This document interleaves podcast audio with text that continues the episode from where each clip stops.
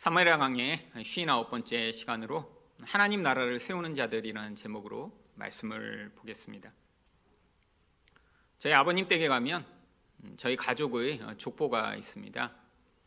아주 두꺼운 어, 그런 책 안에 사실 수없이 많은 사람들이 어, 이름이 적혀 있죠. 어, 제가 안동 김씨 충령공파라고 하는 그런 계보인데 그 첫번 그 시조부터 해서 수백 년간에 정말 수없이 많은 사람들의 이름이 기록되어 있습니다. 근데 그렇게 많은 사람 이름들 가운데 뭐 다른 이름들 아무 관심이 없죠. 그 두꺼운 책 가운데 딱 한 페이지 저희 가족의 이름이 나와 있는 부분만 관심이 있어서 이번 명절에도 가서 그 부분 사진 한 장만 찍어 가지고 왔습니다. 수없이 많은 이름들 가운데 나와 관계 있는 사람들의 이름은 아주 중요하기 때문이죠. 오늘 본문에도 아주 많은 이름들이 나옵니다. 30명이 넘는 이름들이 기록되어 있죠. 아마 여러분들이 평소에 성경을 읽으셨을 때도 이 이름들을 자세히 보시진 않았을 것입니다. 족보 다음으로 많은 이름들이 나와 있는 이들. 그런데 성경에서 아주 중요한 사람들입니다. 이들이 어, 누구이고 또한 어떤 사람들인지 오늘 본문은 이야기하는데요. 여기에 나와 있는 이 전체 명수를 39절 마지막에 보시면 이상 총수가 37명이었더라라고 기록합니다. 마치 저희 집에 있는 족보처럼 이들과 관계없는 사람들은 이 이름들이 아무 의미가 없겠지만 당사자 혹은 그 가족이나 친척들은 이곳에 이들의 이름이 이렇게 기록된 것이 가문의 영광이며 너무나 자랑스러운 일들이겠죠. 왜죠? 바로 이들로 말미암아 다윗 왕국이 세워졌기 때문입니다. 여러분 사무엘 상하의 주인공은 물론 다윗입니다. 그런데 다윗 혼자서 다윗 왕궁을 세울 수 있나요? 아닙니다. 바로 여기에 있던 이 사람들이 다 그 왕국을 세우기 위해 애쓰고 노력했던 것이죠. 이처럼 하나님 나라도 바로 예수님이 그 하나님 나라의 왕이시고 주인공이신데 그 하나님 나라가 세워지기 위해 많은 사람들이 필요로 합니다. 마지막에 이 하나님 나라가 완성된 뒤에 그 하나님 나라의 이야기에 이렇게 이름이 기록되어 있다면 그 사람 또 그 가문 그들을 아는 사람들은 얼마나 영광스러울까요? 오늘 본문을 통해 도대체 어떤 사람들이 하나님 나라를 세우는 일에 사용되는가를 살펴보고자 하는데요. 첫 번째로 하나님 나라는 어떤 자들을 통해 세워지나요? 능력을 덧입은 자들을 통해 세워집니다. 8절 말씀입니다. 다그몬 사람 요셋 바세벳이라고도 하고 에센 사람 아디노라고도 하는 자는 군 지휘관의 두목이라 그가 단번에 800명을 쳐 죽였더라. 여러분 고대에 뭐 기관총이 있었던 것도 아닌데 한 번 싸워서 한 번에 800명을 이렇게 죽일 수 있을까요? 아마 그래서 대부분의 사람들은 이 사람이 혼자 뭐 칼을 가지고 800명을 단번에 죽인 것이 아니라 바로 이 사람이 군 지휘관의 두목이기 때문에 어, 요셉 세벳에 속한 그 군대가 나가서 그들이 싸워서 한 번에 800명을 이겼을 것이다라고 어, 추측을 합니다. 바로 이 지휘관에게 그 영광이 돌아가는 거죠. 그렇다 하더라도 아주 큰 승리를 얻은 것입니다. 단번의 싸움으로 적들이 이렇게 800명이나 무찌를 수 있는 그런 놀라운 승리라니요. 아마 이 전투에서 반드시 이 사람이 승리했겠죠. 또한 다른 사람의 이야기가 기록되어 있습니다. 9절과 10절입니다.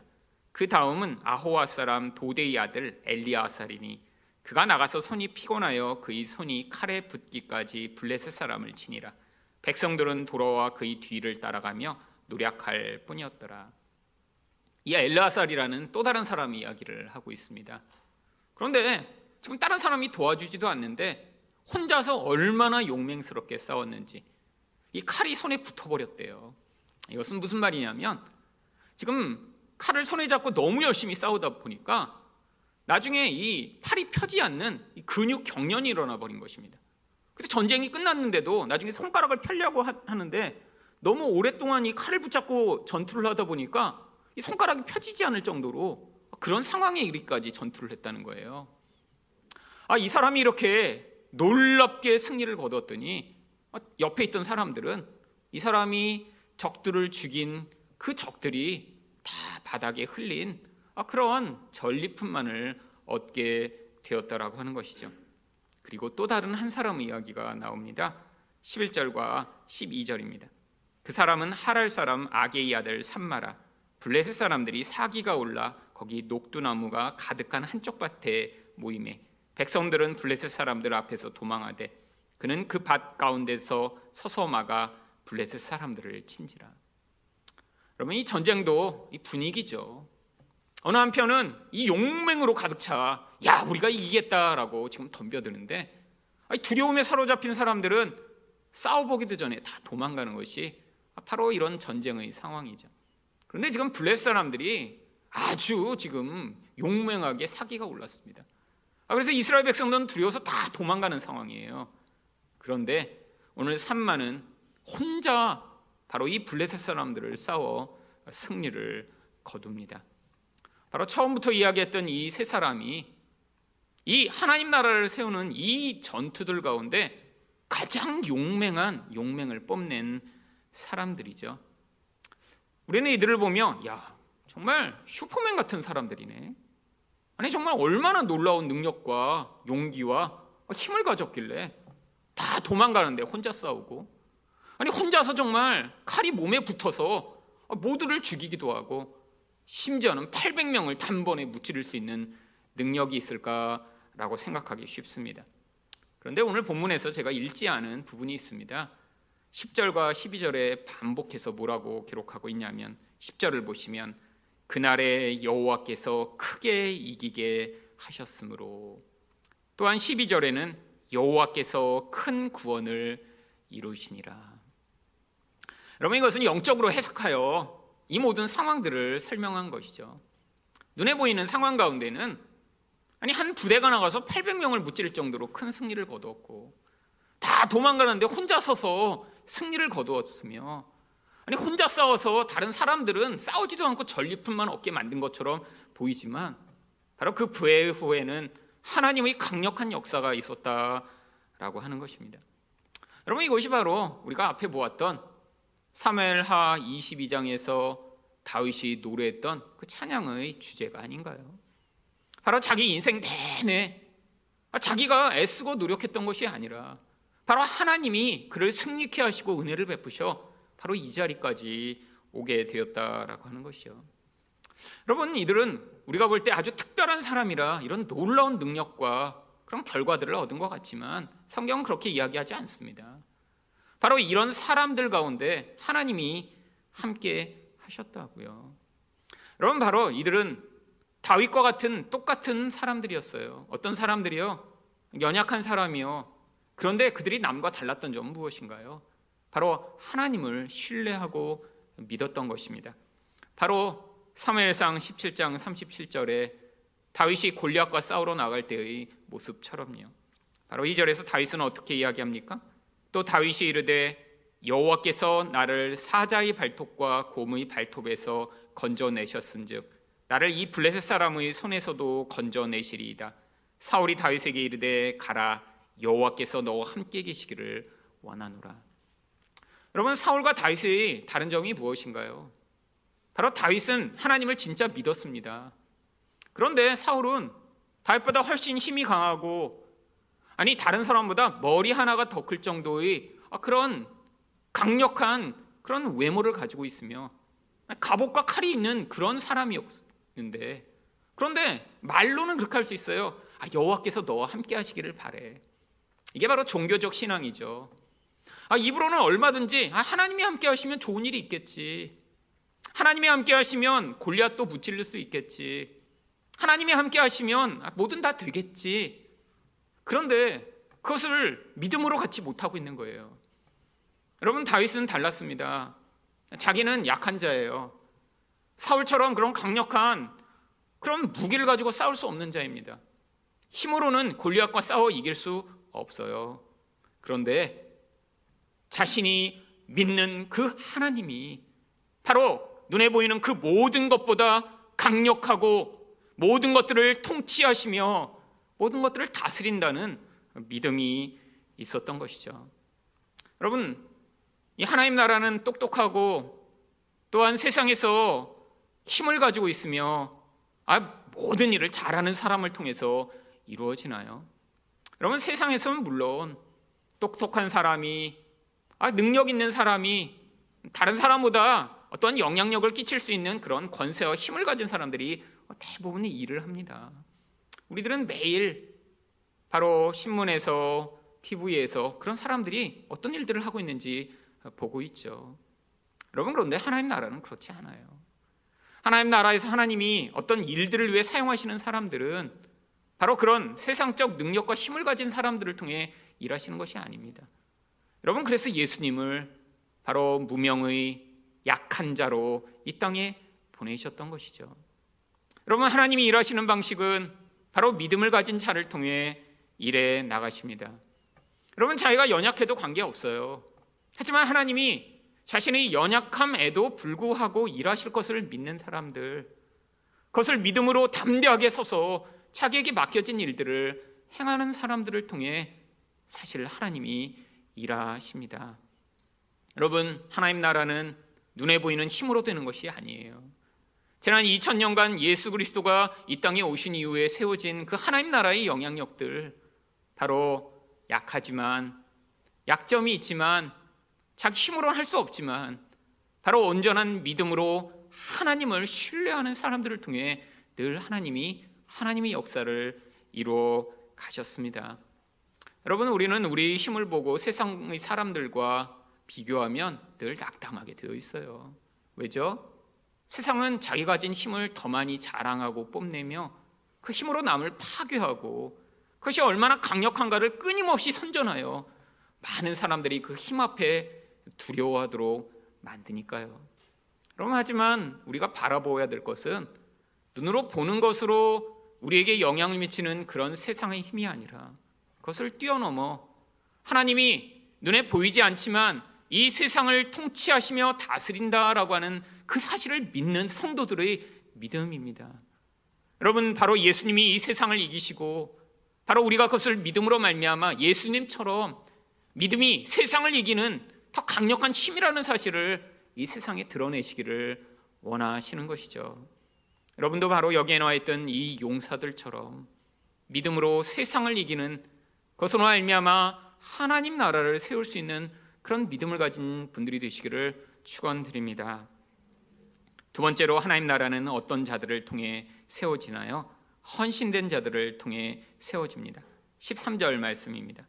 또 32목 중 세 사람이 곡식 뺄 때 아둘람 굴에 내려가 다윗에게 나아갔는데 때 블레셋 사람의 한 무리가 르바임 골짜기에 진쳤더라. 여기 나와 있는 이 곡식 뺄 때면 바로 건기라 어, 날이 이렇게 비가 내리지 않는 그런 상황이었던 것 같습니다. 근데 지금 전투가 벌어진 거예요.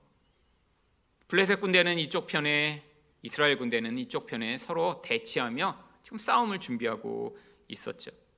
그런데 마침 14절을 보시면 다윗은 산성에 있는데 블레셋 군대가 바로 이 평지를 점령하고 있었습니다. 그때 다윗은 산성에 있고 그때 블레셋 사람의 요새는 베들레헴에 있는지라. 여러분 베들레헴은 어떤 곳인가요? 바로 다윗의 고향입니다.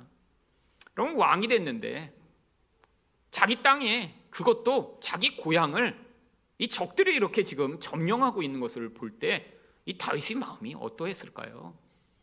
여러분 정말 얼마나 안타까웠을까요? 자기가 놀던 들판, 자기가 마시던 그런 우물, 자기가 살던 집을 지금 블레셋이 다 점령하고 거기 지금 진지를 만들고 있는 상황이에요. 여러분 그때 다윗이 그렇게 이야기를 합니다. 15절입니다. 다윗이 소원하여 이르되 베들레헴 성문 곁 우물물을 누가 내게 마시게 할까? 이런 명령한 게 아니에요. 이건 지금 너무 목이 말라서 지금 물 한 모금 먹고 싶다는 그런 마음도 아니에요. 지금 자기가 어려서부터 마시던 그 우물이 이 적들의 손에 의해서 다 지금 점령당해 있는 그 상황을 보며 아, 안타깝다 안타깝다 야, 저 우물 내가 어렸을 때늘 마시던 그 우물인데 야, 물 한 모금 먹으면 참 좋겠다라고 소원을 이야기한 거예요. 그런데 어떤 일이 벌어집니까? 16절 상반절입니다. 세 용사가 블레셋 사람의 진영을 돌파하고 지나가서 베들레헴 성문 곁 우물물을 길어 가지고 다윗에게로 왔으나 여러분 이게 참 무모한 것 아닌가요? 아니 군대를 이끌고 가서 지금 전투를 해서 싸운 게 아니라 지금 적들이 자기 진영을 만들고 지키고 있는데 세 명이 가서 싸워서 물만 떠갖고 온 거예요. 여러분 이건 죽기를 각오한 것입니다. 아니 죽을 가능성이 아주 농후했던 그런 상황이죠. 그럼 남들이 다 지키고 있는 남의 집에 가서 지금 물을 떠오다니요. 여러분 그런데 생명을 내걸고 이런 일을 합니다. 왜 한 것일까요? 아 정말 목이 말라서요? 아니요. 다윗에 대한 사랑 때문이죠. 여러분 사랑한다는 게 뭔가요? 내가 사랑하는 그 대상을 향해 그가 원하는 것을 들어주고 싶은 마음이 강렬합니다. 여러분 다 오래돼서 잊어버리셨겠지만 여러분 연애할 때 아, 오렌지 주스 먹고 싶은데 그러면 언젠가 그냥 오렌지 주스를 사다 주고 뭐 이런 경험들을 아주 오래전에 해보신 분들이 있죠. 여러분 그때 왜 그랬을까요? 사랑하면 사랑하는 사람이 원하는 거 해주고 싶어요. 아, 사랑 안 해보셨나요? 사랑하면 그런 마음이 듭니다. 아, 상대방이 뭐를 원하지? 관심을 기울이게 되고요. 아, 그리고 그 대상이 원하는 걸 해주고 싶어요. 왜? 아, 그것으로 그 상대방을 기쁘게 하고 싶은 마음이 가득합니다. 그게 나의 기쁨이에요. 여러분, 이게 바로 다윗을 기쁘게 하고 싶은 이 용사들이 마음입니다. 내 생명을 내놓고라도 내가 사랑하는 그 다윗, 내가 섬기는 다윗이 아, 그것으로 기뻐했으면 좋겠다. 지금 다윗이 단순히 목이 마른 게 아니거든요. 바로 자기가 어려서부터 마시고 아, 그것으로 해갈했던 그 우물물을 먹음으로 말미암아 그 심적 기쁨과 만족을 얻고 싶은 그 마음을 느낀 것이죠. 여러분, 이게 바로 헌신이고 이게 바로 사랑의 태도입니다. 여러분, 헌신은 바로 사랑에서 말미암은 거예요. 여러분, 사랑 없는 헌신은 지옥이죠. 사랑하지 않는데 다른 사람에게 아, 내가 너를 위해 헌신할게. 난 너를 떠나지 않을게. 난 너가 기뻐하는 것을 할게라고 하는 것. 아, 그 고통스러운 일 아닐까요? 여러분 그래서 성경의 이야기는 모든 헌신은 깊은 사랑에 근거한 것입니다. 여러분 바로 이 사랑과 헌신이 하나님이 하나님의 백성들에게 요구하시는 것이죠. 여러분 하나님이 여러분이 정말 헌금하는 것을 보시며 아 제가 지난 주에는 천 원밖에 안 했는데 만원 했네. 아, 기쁘다. 이렇게 여기실까요? 여러분이 예배 안 드리다가 예배 오는 것을 보시며 아, 어, 정말 예배 이렇게 두 번, 세 번 빠지다가 이렇게 예배 네, 하고 기뻐하실까요? 아니요. 여러분 사랑의 근거에 예배하고 사랑의 근거에 헌금하고 사랑의 근거에 섬기고 여러분 사랑이 없는데 아무리 많은 돈을 헌금하며 하나님에 대한 아무런 사랑이 없는데 이 자리만 와서 채운다면 무슨 소용이 있을까요? 여러분 하나님과 하나님 백성의 관계는 철저히 사랑에 근거한 것입니다. 여러분 그래서 하나님이 이 인간의 마음 가운데 가장 강렬하면서 모두가 반드시 경험하기를 열망하는 그런 사랑의 감정을 넣어 놓으신 것이죠. 여러분 근데 그 감정 얼마나 우리를 속이나요? 얼마나 일시적인가요? 여러분 하나님에 대한 사랑을 잠시라도 맛보며 아 우리가 진정 채워줄 수 있는 그 근원적 사랑 우리가 그 사랑에 더 이상 목마르지 아니하며 아니 이 세상에서 가장 아름답고 가장 멋진 사람을 만나도 지나가 버릴 수 없는 그런 사랑이 아니라 우리가 영원토록 그 사랑을 바쳤을 때 영원히 만족할 수 있는 그 사랑을 우리에게 주시고자 하나님 바로 그 자리로 우리를 부르고 계신 것입니다. 여러분 사랑의 근거에 예배할 때 하나님이 기뻐하시고 사랑의 근거에 헌금해야 여러분 여러분이 바치는 그 헌금이 의미가 있겠죠.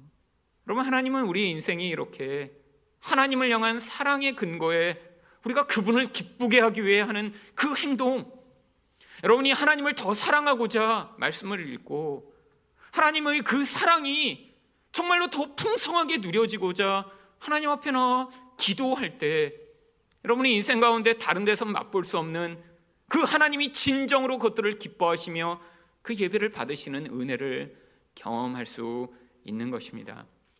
여러분, 아, 이렇게 생명을 내걸고 떠온 그 물을 다윗이 어떻게 했나요? 16절 하반절을 보시면 다윗이 마시기를 기뻐하지 아니하고 그 물을 여호와께 부어드리며 여러분 다윗이 정말 목말랐던 게 아니에요.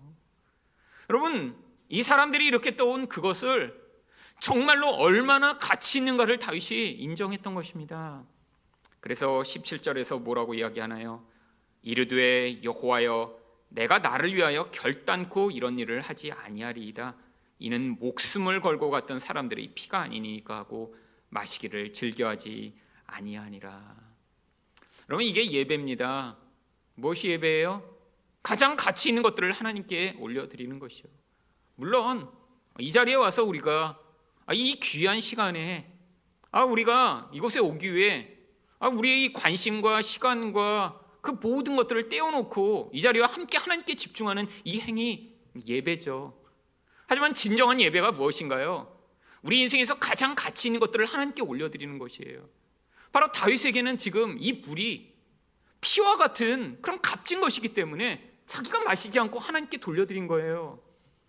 여러분 하나님이 바로 우리에게 요구하시는 그 가장 깊은 사랑으로 말미암는 헌신이 예배입니다. 여러분 우리가 왜 이렇게 예배드려야죠? 바로 이 사실을 확인하며 우리 삶이 전부 예배가 되도록 하기 위해서죠. 여러분 우리 인생 나를 위한 삶을 얼마나 많이 살아가고 있나요? 나를 위해 헌신하고 나를 사랑하여 모든 선택을 하며 나를 사랑하여 시간을 쓰고 나를 사랑하여 돈을 쓰지 않나요? 여러분 우리는 다 셀프 워십 나 자신을 예배하는 사람들입니다. 나를 사랑하기 때문에 아, 그래서 자주 화가 나고 아, 내가 원하고 내가 기뻐하는 것이 이루어지지 않아서 우울하며 아, 끊임없이 세상에서 내가 더 어떻게 하면 행복할까를 꿈꾸며 살아가는 우리들을 다 자기만을 예배하는 자들인데 하나님이 이런 자기 예배하는 셀프 워시퍼들 가운데 바로 하나님을 예배하는 마음을 부어 넣으시고 그 진정한 사랑을 맛본 자만이 하나님을 향해 바로 이런 온전한 예배를 드릴 수 있는 자리로 부르실 때 하나님의 백성들은 거기서 참 기쁨을 경험할 수 있습니다. 여러분 여기 나와 있는 이 세 용사가 억지로 갔다면 얼마나 고통스러운 일이었을까요? 만약에 다윗이 야 목마른데 어, 니네들 앞에 있으니까 니네가 한번 가볼래? 그럼 이렇게 해서 그들이 떠밀려서 갔다고 생각해 보세요. 아마 가는 걸음걸음이 이 나쁜 다윗 내가 괜히 앞에 서 있다가 갔네. 내가 정말 살아오기만 해봐라. 여러분 이런 마음으로 가지 않았을까요? 여러분 이거는 하나님이 기뻐하시는 일이 아닙니다. 여러분 억지로 이 자리에 오셨으면 아마 이런 마음이겠죠. 여러분 억지로 온 사람, 억지로 하나님 앞에 선 사람, 억지로 예배를 위해 선 사람들. 여러분 저는 군대에서 군종병을 했기 때문에 그런 사람들을 아주 많이 봤습니다.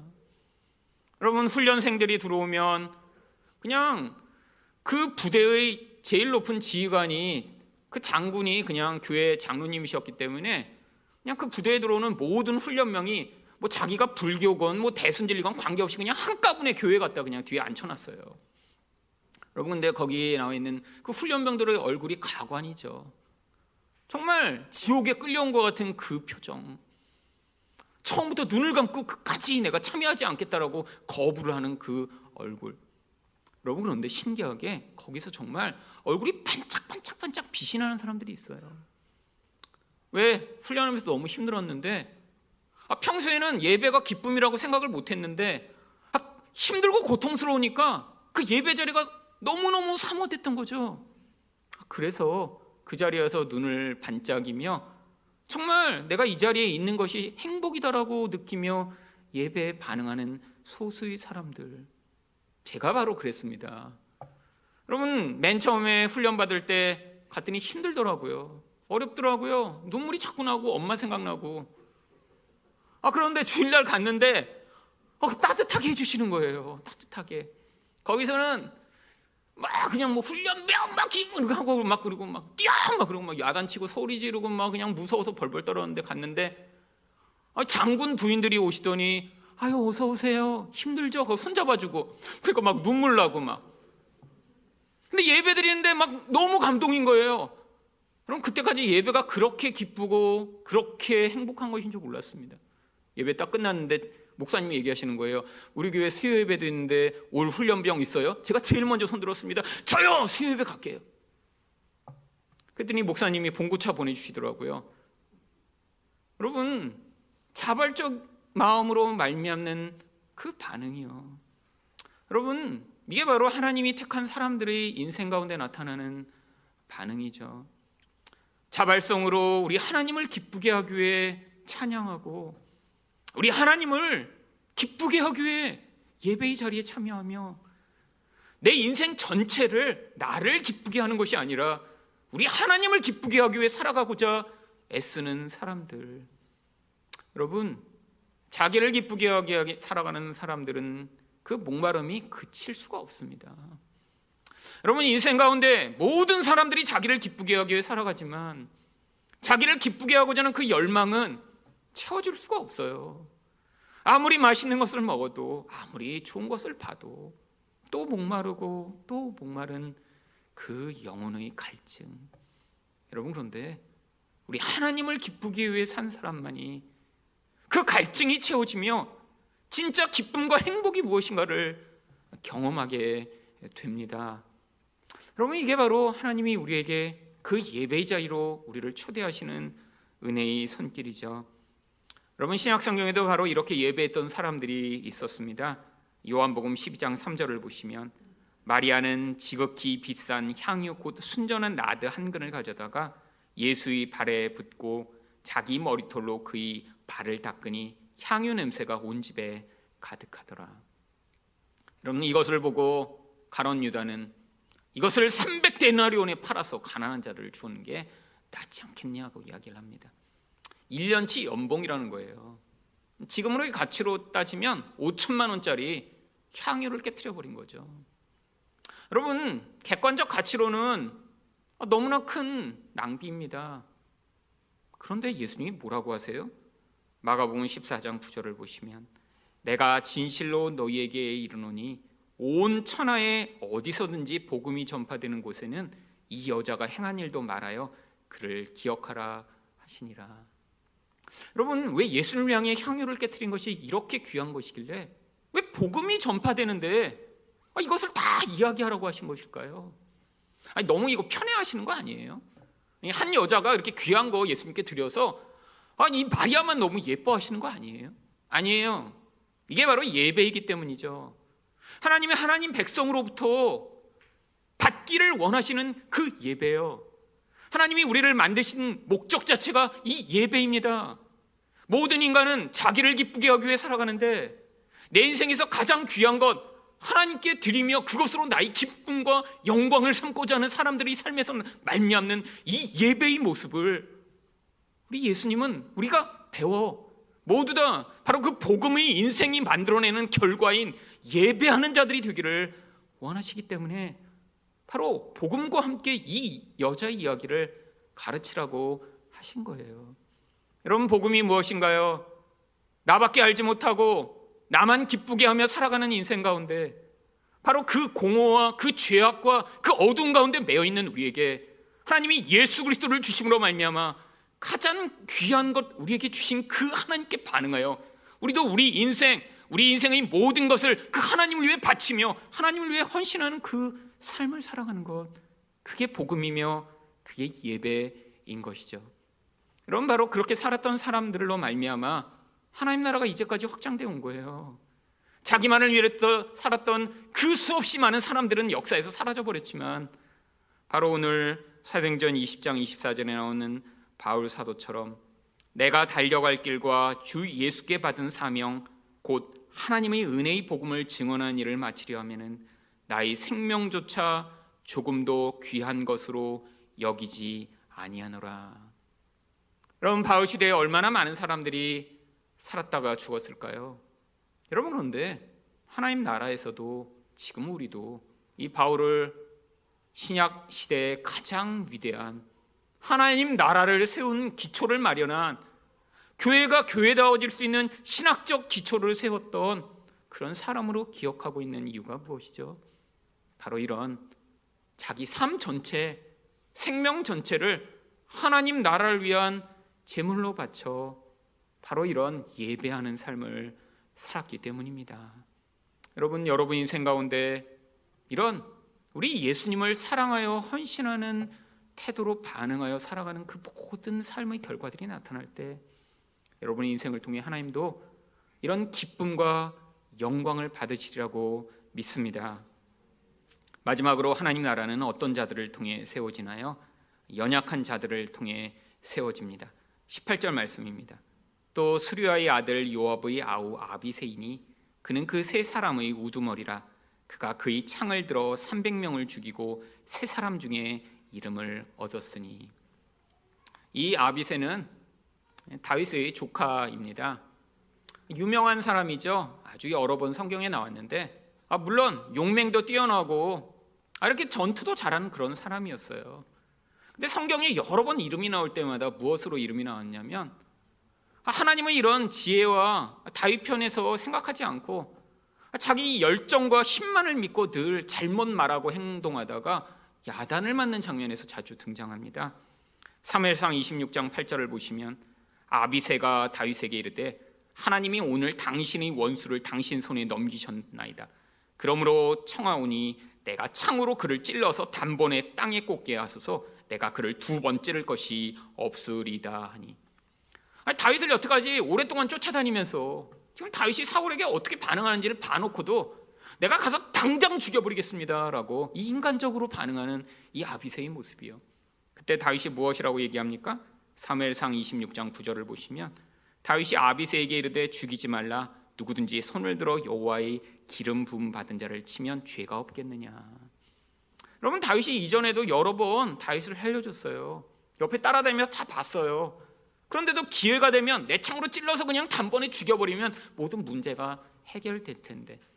여러분 인간적 차원에서 늘 판단하고 생각하는 거죠. 여러분 근데 우리와 같지 않나요? 여러분 우리 인생에서 어떤 문제가 되는 아, 그런 문제의 사람이나 상황이 있습니다. 아, 단변을 해결하고 싶은 게 우리들 아닌가요? 아비세처럼 손에 창이 있다면 단장 찔러서 그 인간을 죽여버리거나 아니 그 문제만 당장 해결되면 해결될 텐데 아, 왜 이렇게 질척거리며 그걸 그냥 기다리지? 이게 우리들이 늘 우리 인생과 다른 사람을 바라보는 그런 태도 아닌가요? 여러분 우리도 아비세처럼 늘 살아갑니다. 하나님을 보지 못할 때가 너무 많이 있어요. 왜 하나님이 이렇게 하시지? 아, 도대체 뭘 기다려야 돼? 아, 단번에 내게 마음에 들지 않는 사람과 싸워서 그 대상을 물리쳐버리고 내 인생에서 불편한 거 다 잘라버리며 내 원하는 대로 살면 훨씬 더 편하지 않을까? 여러분 그때마다 여러 번 다윗은 그것이 아니라고 아비세한테 이야기를 합니다. 이후에도 또 등장해요. 바로 시므이가 다윗을 욕했을 때 아비세가 뭐라고 이야기하나요? 사무엘하 16장 9절이죠. 수리아의 아들 아비세가 왕께 여짜오되 이 죽은 개가 어찌 내 주 왕을 저주하리까?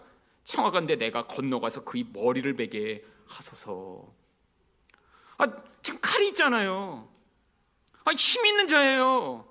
300명이나 싸워서 이길 정도로 자기 힘을 믿고 여태까지 살았어요.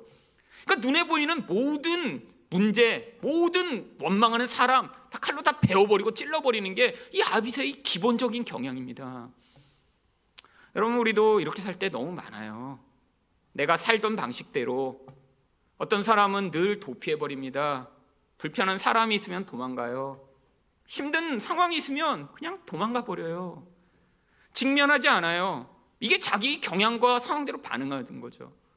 어떤 사람은 나를 힘들게 하는 사람이 있으면 길을 쓰고 싸웁니다. 소리를 높이며 분노하고 비난하며 경쟁하죠. 여러분 이게 다 아비가스 같은 마음이에요. 하나님이 왜 내게 이렇게 힘든 사람을 주셨지? 왜 내게 이런 어려운 상황을 허락하셨지를 곰곰이 기도하며 하나님의 뜻을 발견하지 아니하고 그때마다 도망가거나 원망하거나 불평하며 끊임없이 하나님의 하나님의 섭리를 인정하지 아니하는 이런 태도들이요. 이때도 다윗이 또 아비세에게 이렇게 이야기합니다.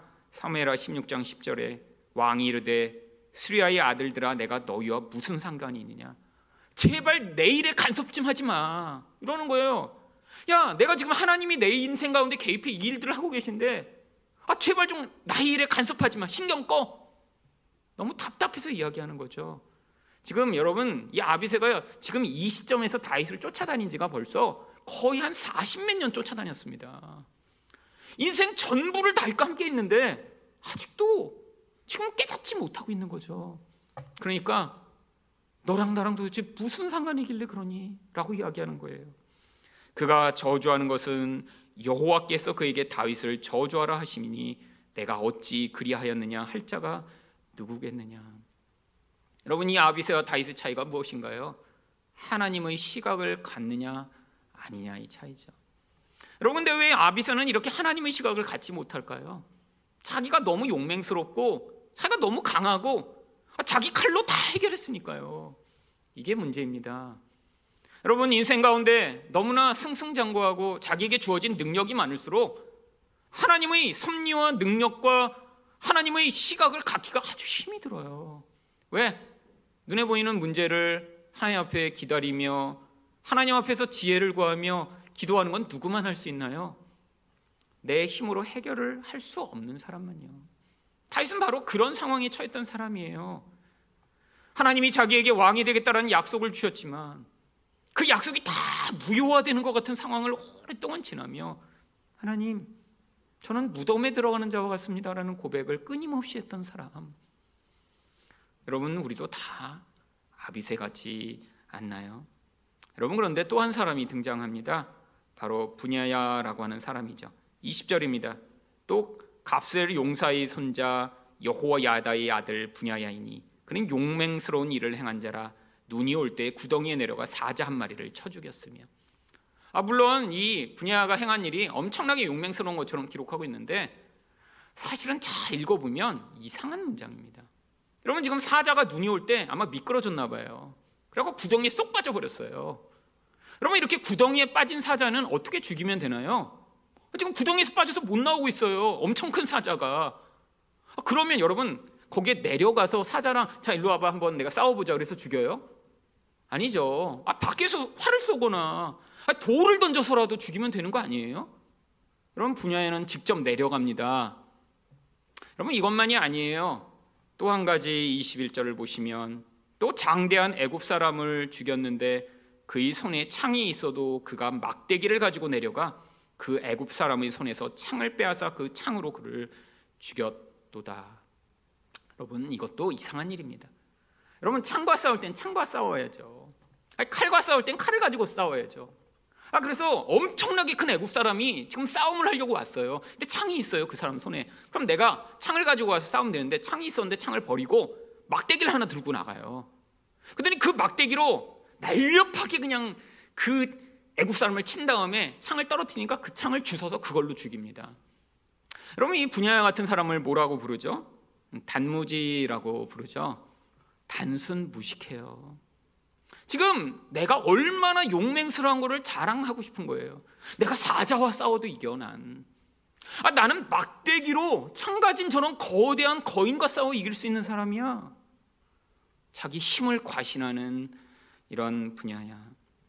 여러분 바로 이렇게 다윗 왕국에는 이런 사람들도 있었던 것입니다. 어떤 사람이요? 인간적 생각으로 가득 차 자기 힘만 믿고 날뛰는 사람. 아니면 지금 자기 용맹을 자랑하기 위해 위험을 무릅쓰며 가서 나는 이렇게 용맹스러운 사람이야라고 자랑하고자 하는 이런 사람.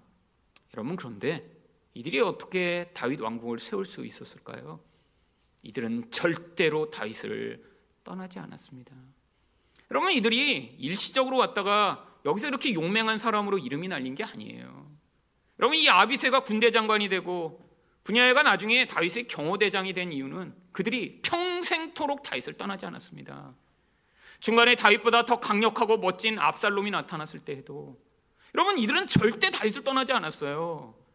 다윗을 끝까지 붙들며 그가 가장 약해졌을 때도 그의 옆에 있었더니 결국 이들을 통해 하나님 나라가 세워지며 이들이 이곳에 이렇게 용맹스러운 사람으로 이름이 나온 것입니다. 여러분 신약 성경에도 이런 똑같은 사람들이 자주 등장합니다. 대표적인 사람이 바로 베드로죠. 여러분 베드로를 기억하면 아, 물론 베드로가 놀라운 그런 믿음의 행위들을 했지만 여러 차례 이 베드로도 인간적 생각으로 예수님께 끼어들었다 야단 맞고 실족하는 모습을 보이지 않았나요? 여러분 예수님이 무리로 걸어오실 때 베드로가 당장에 요청합니다. 마태복음 14장 28절을 보시면 베드로가 대답하여 이르되 주여 만일 주님이시거든 나를 명하사 무리로 오게 하소서. 여러분 용맹은 어떤 제자들보다 뛰어나요. 다른 제자들은 지금 벌벌벌벌 떠나며 어, 유령인가 봐 라고 하고 있는데 혼자 아, 예수님이면 저도 무리로 한번 걷게 해주세요. 여러분 이게 바로 베드로였습니다. 여러분 또 베드로는 아니 군병들이 잡으려 왔는데 다른 제자들은 벌벌 빼며 다 도망가는데 어떻게 반응했나요? 요한복음 18장 10절을 보시면 이에 시몬 베드로가 칼을 가졌는데 그것을 빼어 대제사장의 종을 쳐서 오른편 귀를 베어버리니 그 종의 이름은 말고라. 여러분 이거 참 바보 같은 짓 아닌가요? 아 지금 자기 혼자 칼 들고 있다가 아 지금 한 군단이 지금 수백 명이 지금 예수님을 잡으려고 칼과 몽치를 들고 왔는데 거기서 지금 한 명 귀를 베버려요. 아 지금 이게 훨씬 더 위험한 상황을 만드는 것 아니었나요? 바로 이 베드로가 이렇게 자기 힘과 열정만을 믿고 늘 행사합니다. 그러다가 마지막으로 무슨 일까지 했나요? 내가 죽을지라도 예수를 떠나지 않겠습니다. 여러분 그런데 마태복음 26장 27절을 보시면 이렇게 고백했던 베드로가 어떤 반응을 했는지 이렇게 기록합니다. 이에 베드로가 예수의 말씀에 닭 울기 전에 내가 세 번 나를 부인하리라 하심이 생각나서 밖에 나가서 심히 통곡하니라. 여러분 예수님이 일부러 이 베드로가 이렇게 예수를 부인하는 그런 상황을 지나가도록 하신 거예요. 여러분 이렇게 열정이 뛰어난 이 베드로가 만약에 이런 심각한 실패와 이런 무너짐을 겪지 않았다면 어떻게 됐을까요? 다른 사람을 절대로 용납할 수 없는 것입니다.